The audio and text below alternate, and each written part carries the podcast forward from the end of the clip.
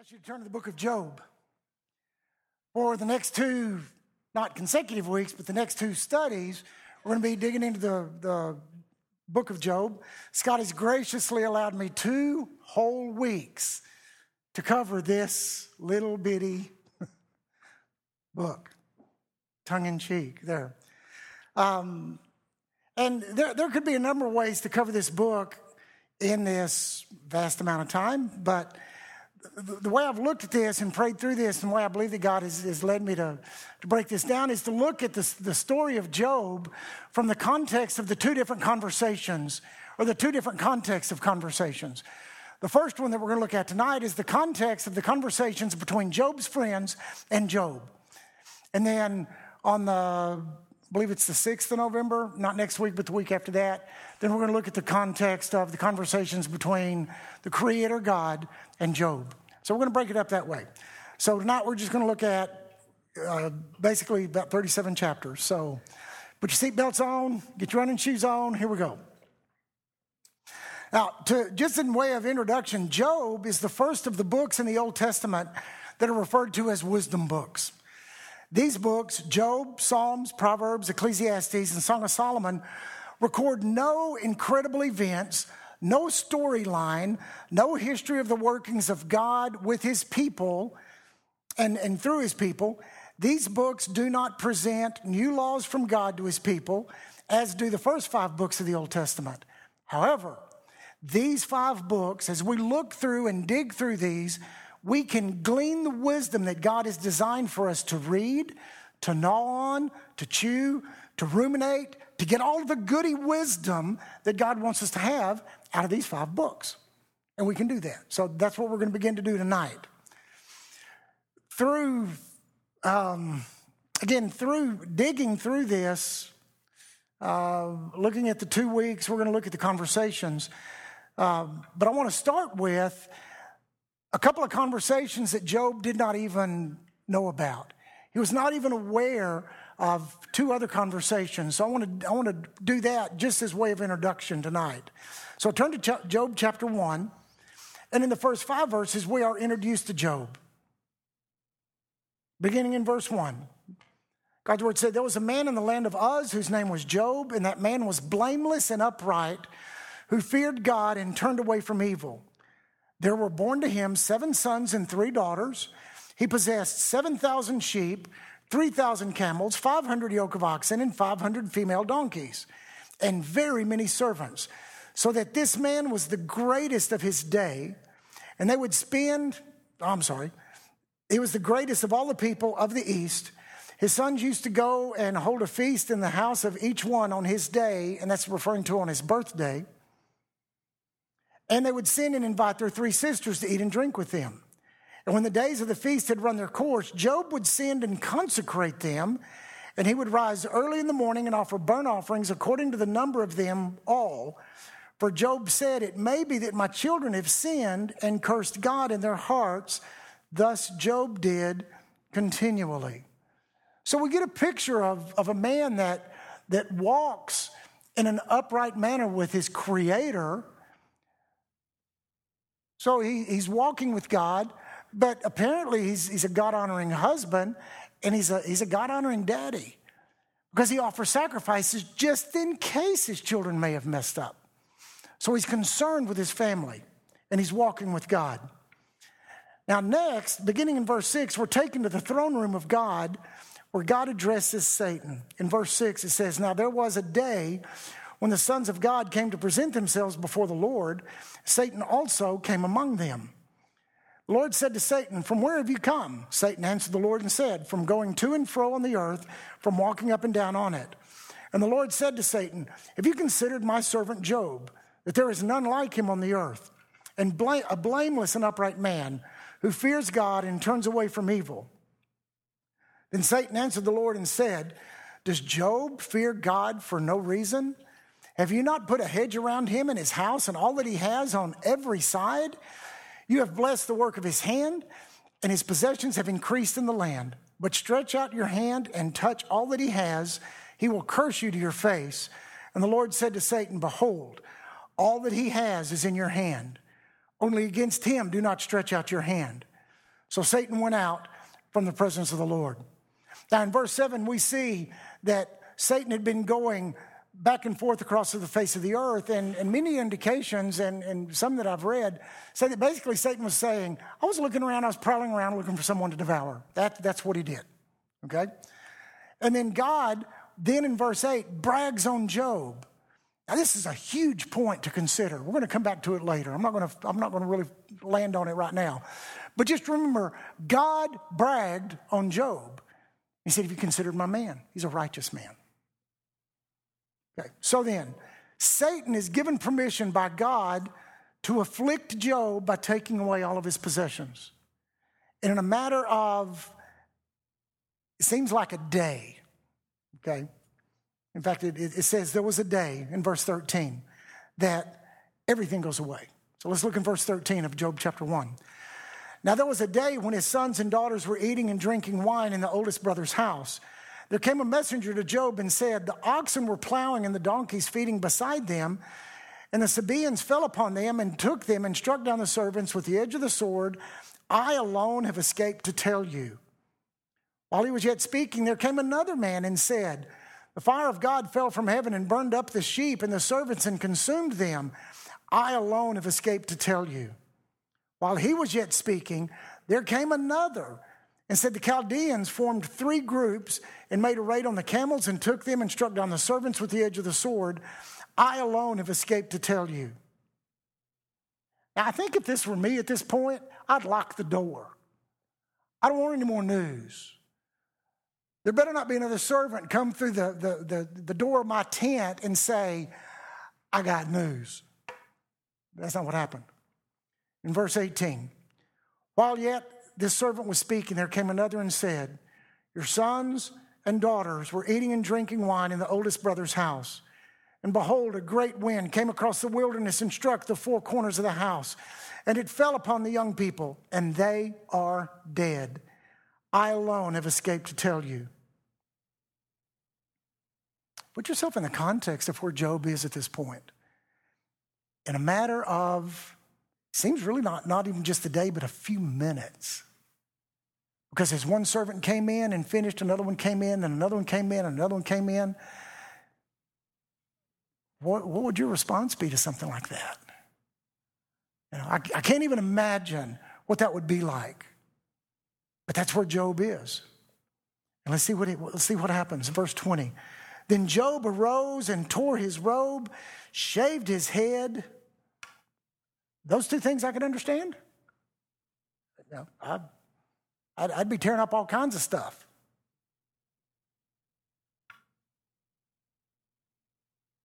And then he fell on the ground and worshiped. Man. That, that, that convi- I don't know if I could do that. And the conviction, as, as I read through that, and I'm, I'm really trying to put myself into the context of that, I was like, would I, would I fall on my face and worship? I hope I would. I don't know. But Job did. And that's the important point tonight. Let's, let's, let's look at what Job did. And Job said in verse twenty-one, naked I came from my mother's womb, and naked I shall return. The Lord gave, and the Lord has taken away. Blessed be the name of the Lord. In all this, Job did not sin or charge God with wrong. He worshiped. In the midst of all of this. Now moving into chapter two. Beginning in verse one. Again, there was a day when the sons of God came to present themselves before the Lord, and Satan also came among them to present himself before the Lord. The Lord said to Satan, from where have you come? Satan said to the, answered the Lord and said, from going to and fro on the earth, from walking up and down on it. And the Lord said to Satan, have you considered my servant Job? There is none like him on the earth, a blameless and upright man who fears God and turns away from evil. Does that sound familiar? It's basically the same thing that God said in the first conversation. Again, he's bragging on Job, but he adds a little addendum on this one. And he says, he still holds fast his integrity, although you incited me against him to destroy him without reason. Satan answered the Lord and said, skin for skin. All that a man has, he will give for his life. But stretch out your hand and touch his bone and his flesh. He will curse you to your face. And the Lord said to Satan, behold, he is in your hands. Only spare his life. Again, Satan is, is released and given permission to afflict Job. Now, we've, we've heard Pastor Ben say numerous times that Satan cannot scratch his behind without God's permission. And, and we see that here. The first time he says, you can, you can take away his things, but you can't touch the man. He put limits on what Satan could do. The second conversation said, you can touch him, but you can't kill him. Okay, now that sounds like a reasonable condition. As I was reading through this, I was reminded of, of uh, a series of videos that we had when our boys were little of the Aladdin movies, the Disney movies of Aladdin. In the second one, the, the evil genie Jafar is shooting lightning bolts at the little parrot Yago. And he was doing that because Yago had turned away from Jafar. He was no longer Jafar's, you know, second in command, whatever. And he had turned over and he had, he had, he had become, he had befriended Aladdin. And so Jafar is shooting lightning bolts at, at Yago, and Yago reminds him, hey, but as a genie, you can't kill me. And Jafar says, you'll be amazed at what you can live through. You know, I mean, that, that's a cartoon version of really what, what's happened here. You know, what happened next is, is something that's very, very difficult to even... Um, to even consider, because in in the next in, in the next few verses, Satan afflicts Job with boils from the top of his head to the bottom of his feet, and he's sitting in the ashes, which I, I think properly translates he's in the city dump, because the ashes were were outside the city limits, and when they dumped everything, so that's where he was sitting. So he's gone from the most prosperous, the most wealthy, probably the most influential man in the East, the scripture says, to someone sitting in the city dump covered with boils. Uh, I was explaining to a young person this afternoon, we were kind of talking about this, and a question had come up, so I was talking, and she's like, well, what is a boil? And I said, well, and at the time she had, you know, this, there was a pimple right here. Um, I was like, well, you know what pimples are? Yeah. I said, well, multiply that. I said, have you ever had one that hurt, that was just sore? And she's like, yeah. I said, multiply that by maybe one hundred.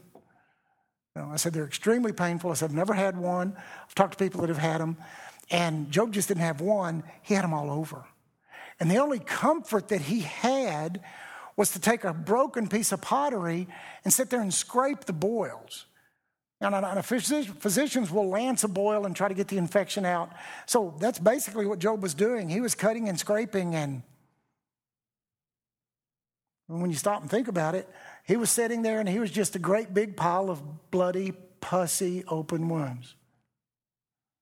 That's nasty to even consider, but that's where he was, and that's what was going on. I'm going to chase a little rabbit here. Often, Job's wife gets a really bad rap here, because she makes a statement in verse nine of chapter two. His wife said to him, do you still hold fast your integrity? Curse God and die. Now, Job's wife was not speaking as a, as a godly woman of integrity here. But let's consider where she was. From a human perspective, she had lost everything that Job had, plus she was watching her man, her provider, her protector, the man that God gave her in marriage, just sitting there covered with boils. She was watching his suffering, not what they, not just what they had lost. So in her human condition, she came to a place where in her mind, she was thinking it would be better for you just to die than to continue to suffer. Now, again, that wasn't a God-honoring statement, but I think from a human condition, we could understand maybe where she was a little bit. Understandably sad, but now back to the story. Next comes Job's three friends. And we're going to look at this situation to see the conversations unfold between Job and his three friends. First of all, they approached him. If we look in, in, in chapter two, verse eleven. Now, when Job's three friends heard of all of this evil that had come upon him, they came together, each from his own place, Eliphaz the Temanite, Bildad the Shuhite, and Zophar the Na- Na- Naamathite. Naamathite. It's not easy to say. And they made an appointment together to come and show him sympathy and comfort him. Keep that phrase in mind. They made an appointment. They got together and said, our friend is in misery. Let's go and show him sympathy and let's comfort him. A noble thought, a noble gesture. So they head out. When they saw him from the distance, in verse twelve, they did not recognize him. Why didn't they recognize him?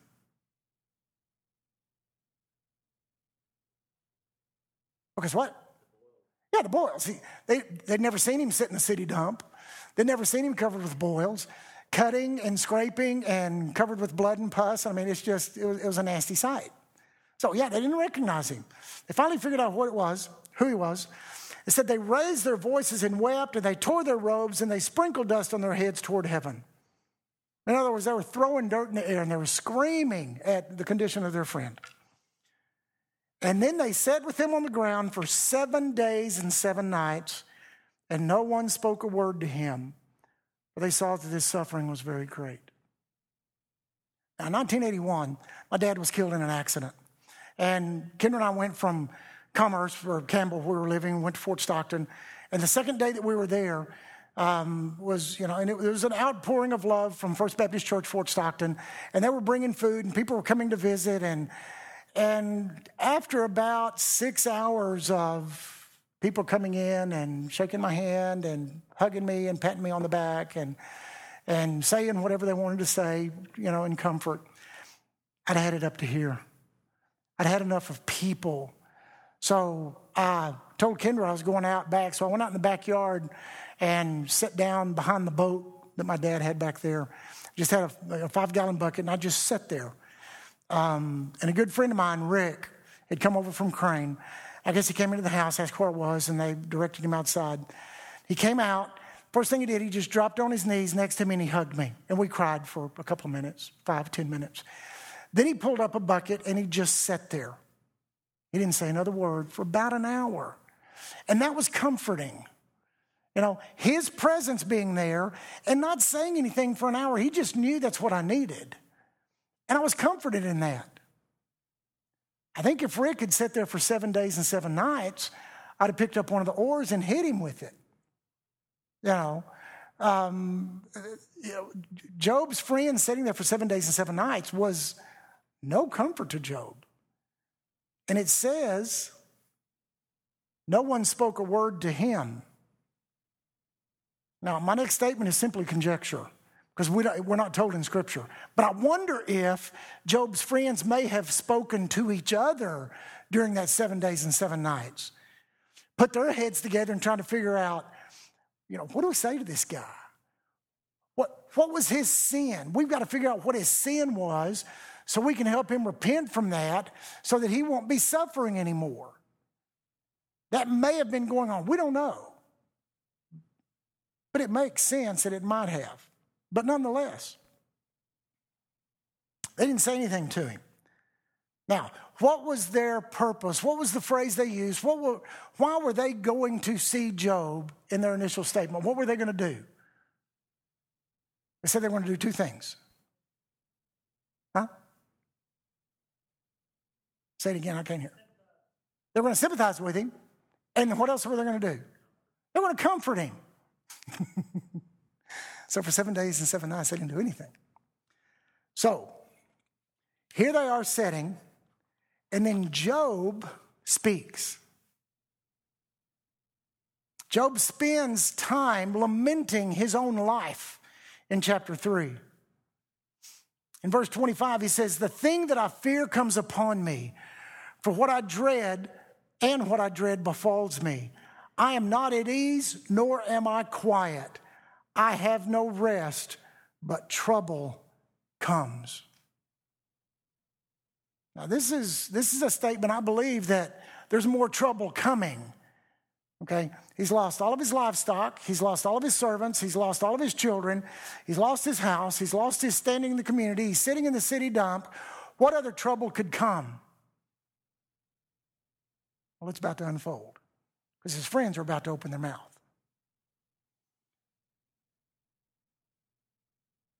Eliphaz the Temanite speaks first, and he spends time trying to convince, convince Job that it is his own sin that led him to his current situation. And, and Eliphaz is, he, his, his presentation here is not really heated, but it's pointed. You know, there, there, there's things you need to consider, Job. And in chapter five, verse two, Eliphaz says, surely vexation kills the fool, and jealousy slays the simple. And that kind of sums up what, what Eliphaz says here. He's saying, you got problems, dude, and you got to repent. You got to turn away from that. In chapter six, Job responds to his friend. Notice, first of all, though, Job doesn't interrupt. He let Eliphaz, Eliphaz have his whole say. When Eliphaz finished his statement, then Job responded. Job didn't do what so many of us do um, when someone is speaking something that we know is not true. We interrupt, and it, at least in Texas and probably most of the South, we interrupt with. With a, a it, it, it's a word that we've come up with. It's actually two words put together, and it's yibbit. You know, we, we listen to him speak, and we're like, yibbit, this is the truth. And we interrupt, and we jump in, and we don't give the other person full say. Job didn't do that. You know, Job listened to everything Eliphaz had to say. He refrains from interrupting and maybe smacking him upside the head. He, he refrains from all of that, but his response, and I'll paraphrase his response rather than reading all the, all the, the, the scriptures because we haven't got time tonight. To paraphrase his response, it's basically this. Eliphaz, you came to advise me, to counsel me, and to comfort me, yet you do not even know the depth of my condition. You do not see the entire picture. You only have a snapshot of what you think the problem is. And therefore, you're trying to fix what is wrong without knowing where the real issue is. And that's basically Job's response to Eliphaz. Now, question comes to mind. Have you ever been in that situation? Have you been in the situation where you were the one, one hurting and someone came and tried to advise you and what they were saying was completely off base? I mean, it wasn't even in the same galaxy. They had good intentions, but what they said was just didn't make sense. You may have been in that situation. You may have been on the other side of that situation where you're going to someone and you're wanting to comfort them and you're saying things to them that you think would comfort them. And then somewhere in the middle of that, you realize, I don't have a clue what's going on here. Now, that situation for the person who's hurting, the, the, the ill-advised counselor is going to create more pain for the person that's hurting. And then the ill-advised counselor is simply going to be embarrassed because they don't know what's going on. So when, when you're going to help someone, if you're in that situation where you're going to help someone, the first thing you need to do is really assess where they are. And the first thing you need to do is ask questions. You don't just walk in and say, here's your problem. And that's what Eliphaz did. To rightly assess, you really have to ask questions and find out where they are and what's going on and listen. And then there might be some God-given direction that, that's presented. You know, as I'm looking around, I'm seeing a number of people that, that I know get involved in counseling at different pla- in different times and different places. And I do um, pretty much on a daily basis. And you know, that's the first thing you got to do. You got to ask questions. You got to know where they're at. You can't just look at someone and say, okay, I know what your problem is, and here it is. Because if you don't know, you know, you got to meet them first, then you can treat. You know, that, that's one of the old sayings. You meet, meet, and then treat. And Job's friends didn't do this. They didn't come in and ask questions. They just came in and started giving advice. So Job answers his first friend. Then Bildad steps up in chapter eight. Even though Job answered Eliphaz, and he really appears to have answered rightly, Bildad does the typical angry respondent thing, and he ramps up his passion. He just takes it up a notch. You know, Job didn't listen to Eliphaz, so Bildad, and I'm, I'm just going to take it up a notch. You're going to listen to me. And that's what he does. He points out the all too typical Sunday morning, Sunday school answer. Repent, and God will restore you. Here, Bildad utters the man-made theology that they have all tended to sit in. God never spoke it. We don't see anywhere in Scripture where God said this, but they had created this in their own minds. And it's that man-made theology that I, I refer to as armwap. Being that's another, another good word for you. A R M W A P. A righteous man will always prosper. And you don't have to look very far as you're clicking through. Well, you don't click through channels anymore. As you surf through channels with a button. Odd, I just, I just told my age, so I don't care. I'm old. Um, so you're, you're, you're surfing through channels, and you, and you don't have to go very far before you see that very theology being played out as truth time after time after time after time after time. If you're, if you're righteous, if you walk with God, you'll prosper. The prosperity gospel is all over the air, airways. It's not over, not, not just over the airways. It's in pulpits all over the place in, in our society. Yes, sir.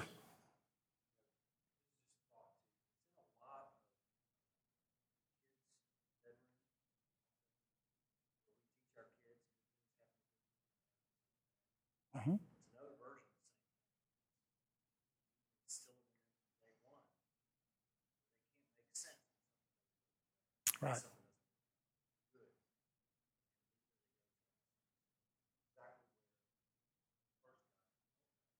Mm-hmm.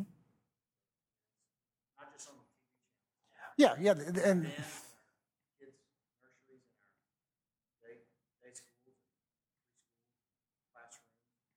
yeah, and if and if we're not careful, if, if our child falls down and skins a knee, if we're not careful with what we, what we talk to them about and how we comfort them, we can slip into that.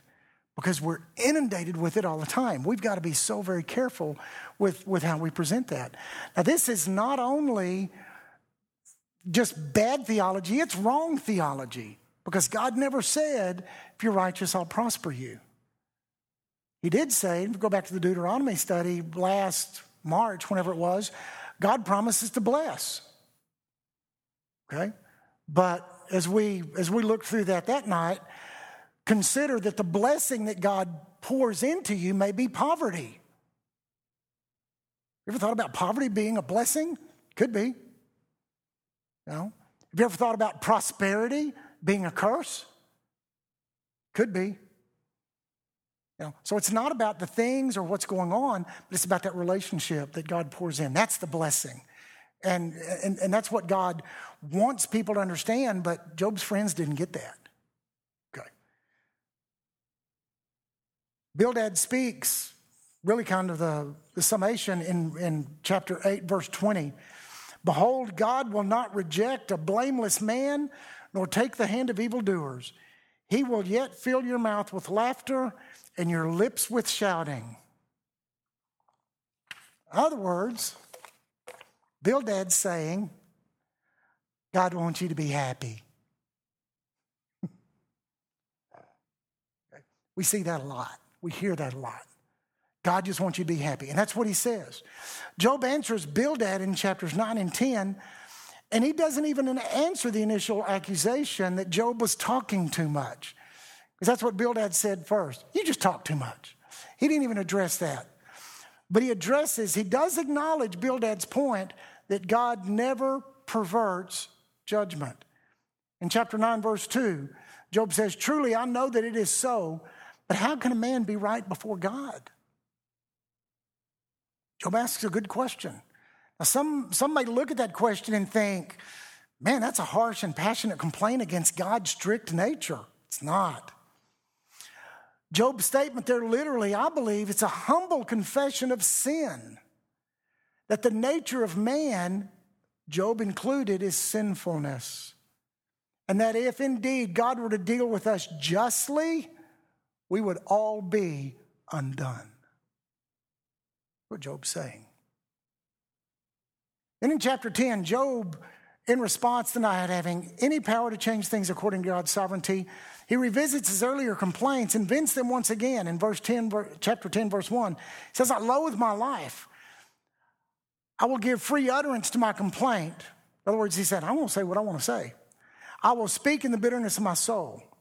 Next, Zophar comes in, the third friend. Thus far, we heard from Eliphaz, who was a little pointed and critical with Job. Then Bildad ramps up his passion, and he's even more harsh with Job. Now, Zophar comes in, and he jumps with both feet right in the middle of Job. He's pouncing, trouncing, and pounding all over Job. In, in chapter eleven, verse one, Zophar the Naamathite said, answered and said, should a multitude of words go unanswered and a man full of talk be judged right? Should your babble silence men, and when you mock, shall no one shame you?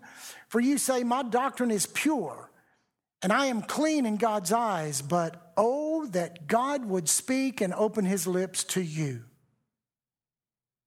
Next, Zophar really speaks truth about God in verse seven. Can you find out the deep things of God? Can you find out the limit of the Almighty? It is higher than heaven. What can you do? Deeper than Sheol, what can you know? Its measure is longer than the earth and broader than the sea. If he passes through and imprisons and summons the court, who can turn him back? For he knows worthless men. When he sees iniquity, will he not consider it? Now, while Zophar revealed some very good things about God, some truths about God and his glory and greatness concerning man and his folly, doesn't really apply to Job's situation. So it's truth spoken, but it's really not applicable. So Job really didn't find any encouragement in that.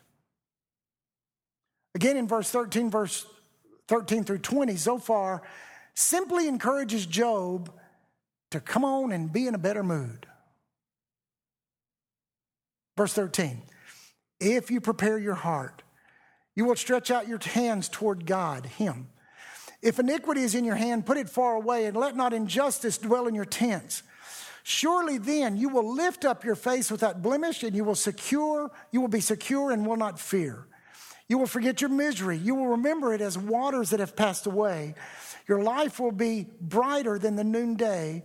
Its darkness will be like the morning, and you will feel secure because there is hope. You will look around and take your rest in security. You will lie down and none will make you afraid. Many, many will court your favor. So he's saying, just get happy. It'll be okay. Just smile. But then in verse twenty he says, but the eyes of the wicked will fail. All way of escape will be lost to them, and their hope is to breathe their last. So he's basically saying, if you don't repent, you're going to die. And that's what you deserve. Again, in chapter twelve, Job answers his friends and answers him quite harshly. In verse one of chapter twelve, Job answered and said, no doubt you are the people, and wisdom will die with you. He's basically saying, you guys have all the knowledge, don't you? You think you got it all together. He goes on to say, but I have understanding as well as you. I am not inferior to you. Who does not know such things as these? Basically tells them that they apparently think that the wisdom begins and ends with them, and they are quite conceited and self-important men. And he's basically saying, you're no help. In verses twelve through twenty-five, Job speaks a wonderful discourse about the wisdom and sovereign power of the Almighty God. Then in chapter thirteen, Job tells his friends exactly what he thinks of them. It's unvarnished truth. It's heatedly delivered, but it's delivered nonetheless. In verse one of chapter thirteen, he said, behold, my eyes have seen all of this. My ear has heard and understood it. What you know, I also know. I am not inferior to you.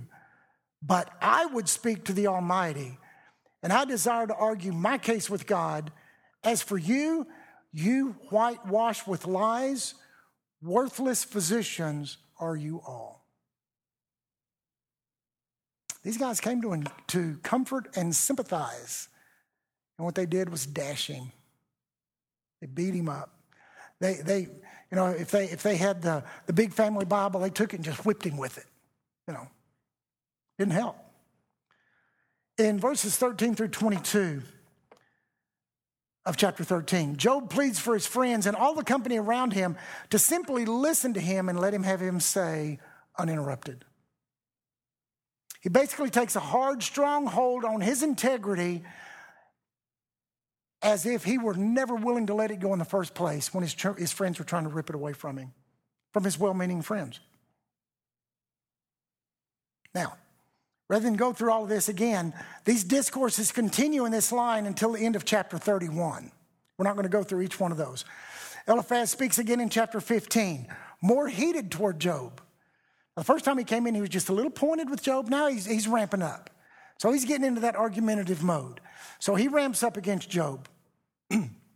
Job answer him, answers him in chapter sixteen and seventeen. Then Bildad gets up and he speaks again. There's no change in his position. It's only more heated. So he ramps up even more.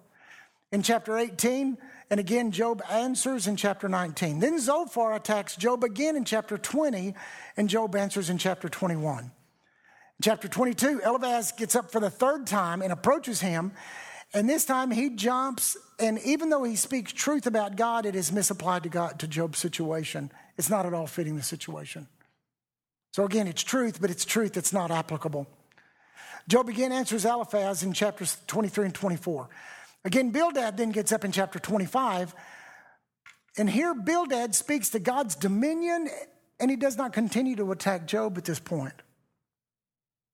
And in fact, he spoke of the points that he and Job actually agreed on.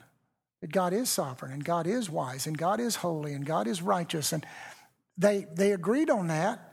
And it, it's almost a peaceful ending between Job and and and um, Bildad here, but it's not quite, because basically Job says, "Yeah, we agree on this, but it's too little, too late.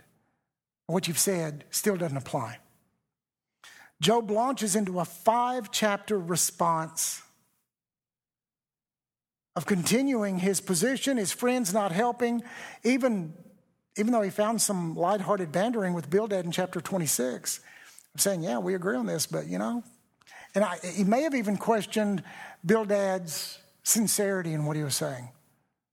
You know, it may have been, and as you look at that, there, there's almost a sense of Bildad doesn't know what to say next, because he, he he's understanding, okay, I really don't understand the situation, so I'm going to try to say something. And Job says, you know, that's fine, but it doesn't hurt. It doesn't help. So again, Job returns to his pain and misery. Zophar doesn't speak this, this round. Zophar just remains silent. You know, and again, we don't know exactly what happened. He may have just held it, threw his hands up and just walked away, which is what happens many times if you're in a, in a heated argument and there, there's no there's no movement anywhere. Somebody's finally just going to say, fine, and walk off. Zophar may have done it. We don't know what he did, but he doesn't speak again. But then we hear a new voice in chapter thirty-two. Elihu, a younger man, who had been sitting silent apparently in the crowd. Apparently there's there, there may be quite a crowd observing all of this. But he's on the sidelines listening to the friends, listening to the elders. The older men speak to an older man, Job.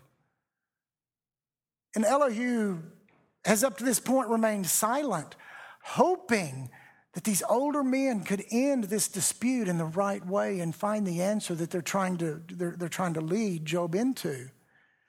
But rather, their angst just continues to grow and escalate, get higher and higher and higher.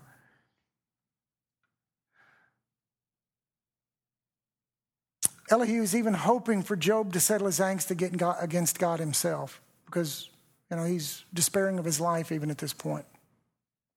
Elihu first speaks to Job. And he says of Job that he had not spoken so reverently toward God. And here's a younger man speaking to an older man saying, you hadn't been so reverent.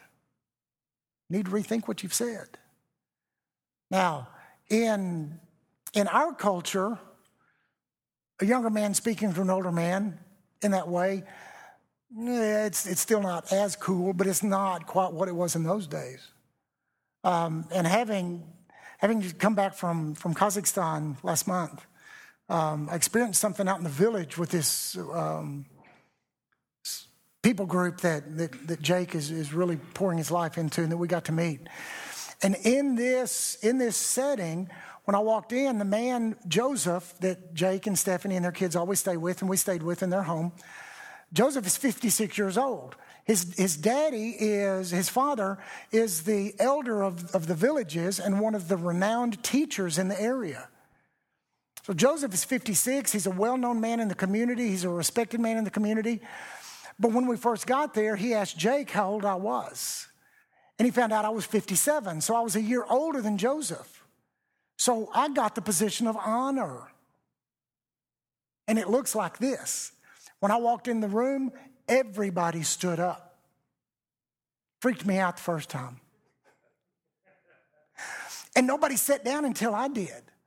And I was ushered to the seat of honor, which depending on where, what the, where the room was set up, but like in the kitchen, it was the chair furthest away from the door and furthest away from any of the utensils that you might use in cooking, because I was not allowed to do that.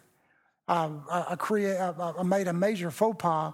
After, you know, during breakfast one morning, it was just me and John Hicks and, and uh, Brad Gallia, and Aaron was in there.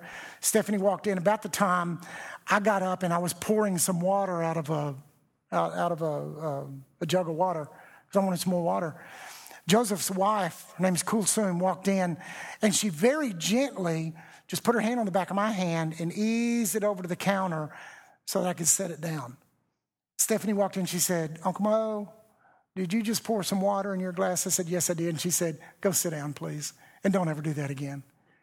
You do it a second time, it's a major insult to Kulsoon because she's not providing for you. For the rest of the week, my glass never got more than half empty because she was saying if it got half, she was pouring me some more water, you know. But that's the picture of really of where this culture is. Older men are revered, and for a younger man to step up and say, you were not so reverent to God. That's a, that's a major break of protocol in that area. But he was right in saying that. Job had been irreverent on several points and things that he had said. He also pointed out that Job had worked feverishly to justify his own righteousness rather than simply falling on the righteousness of God, which is a lesson for us all today. We need to be doing that. In Job thirty-two, verse two, Elihu, the son of Barachel, the Buzite, the family of Ram, burned with anger. He burned with anger at Job because he justified himself rather than God. So Elihu speaks, and then he speaks to Job's friends. He said that they had found no answer, and yet they continued to condemn Job and his actions. They judged him as hypocritical, a vile and wicked man, and would not take back what they had said against Job, even though Job had proven them wrong each time. They never said, hey, you know what, you're right, we, we misstepped, we're, we're out of line. They never said that. They just continued to ramp up their anger. Both parties were wrong in their arguments. And here Elihu takes neither part, but he addresses the wrong on both sides. Elihu becomes a good example of a peacemaker in what he says. He addresses the wrong on both sides. The younger man is the one who stands up for the right, for God's name, for God's righteousness, and he speaks it very clearly to all involved.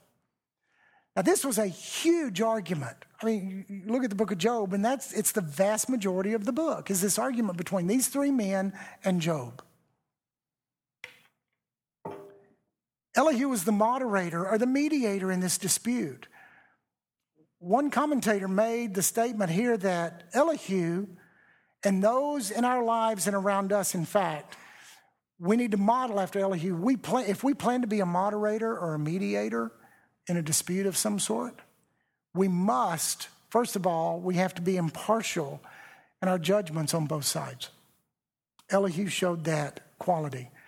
We cannot reject what is true and good on both sides or either side or the other just for the sake of the truth, regardless of how ugly the dispute has gotten. We can't simply let truth slide away. We have, we have to stand for truth. We cannot defend what is wrong for the sake of what is true and good. We also have to learn to be able to discern between what is good and evil, between what is holy and what is sin. Elihu continues his discourse, his discourse with Job and then with Job's friends until the end of chapter thirty-seven.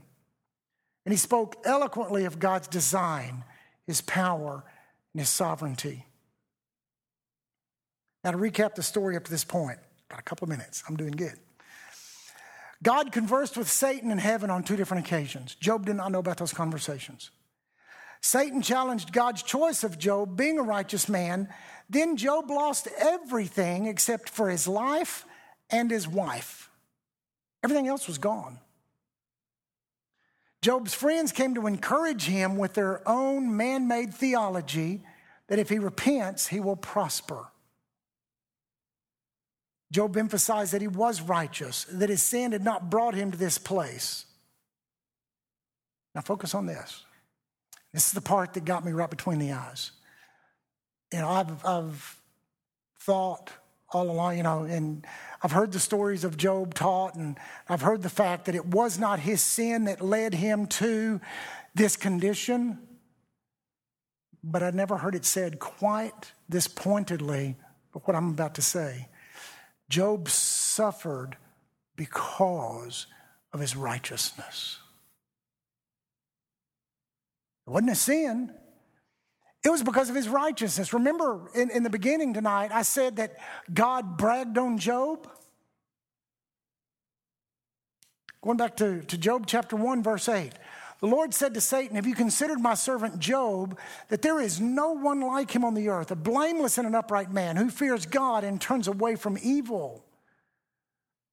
Again, that is a huge point to consider. Everything that Job experienced.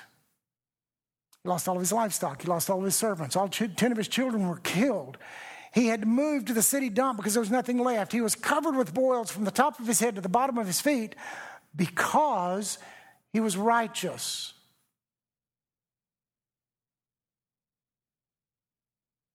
Does that make anybody cringe a little bit? Does that go against what maybe you've thought up to this point? Or maybe there's something in each of us that we think, well, you know, if I walk rightly with God, then things are going to be good. Things are going to be okay. And we may not say it as blatantly as we hear in other places that God just wants you to be happy. But in our lives, we may actually walk that way. And when something bad happens, we think, ooh, what did I do wrong? Well, look in the New Testament. What did Jesus promise us about suffering? What did he say? Hmm? When? Yeah, when you suffer. And he said, you will suffer for my name's sake. Goes right along with Job's story here.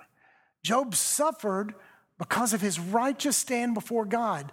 God knew what Job's heart was. God knew in his sovereignty what the outcome would be. And Job suffered. That's as far as we can get tonight. It's a troubling statement in, in a very real way. But we can glean, I think, three points from Job uh, for tonight. And then for next week, we're going to look at this more, more specifically. One, we often suffer. And according to, to Christ, we will suffer. As Christy said, it's not if you suffer, it's when you suffer. When? Because we will. So we often suffer. That's a fact promised by Jesus. Sometimes, second point is, sometimes we understand. Sometimes we don't. Job never understood those, he never knew about those conversations between God and Satan. In, in, in the first of the, of the book, we never see God revealing to, to Job, this is what went on. Let me tell you about these conversations.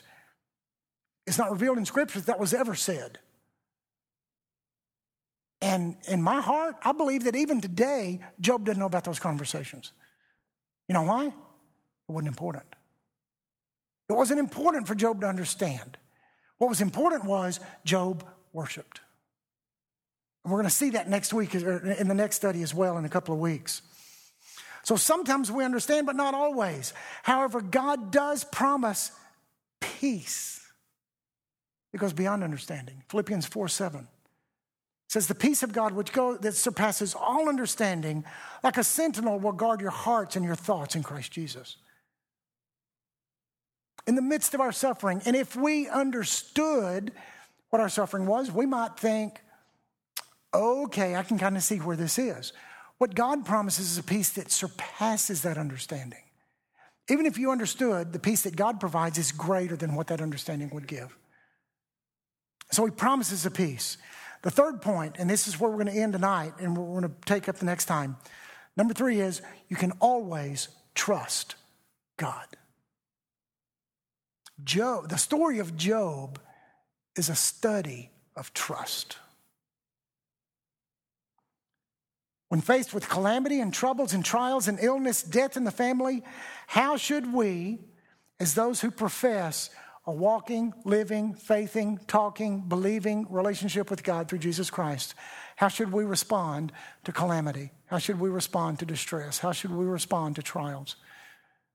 We should respond the same way, in peace, not happiness, in worship, not contentment.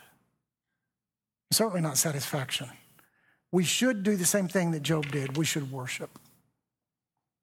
So, point of the first, the first part of this book and these conversations, Job came out of that still with that understanding, and he is going to, and he's about to engage a conversation with God that he's going to learn even more about the Creator God, and we'll look at that next time. And I'm two minutes over. So let's pray.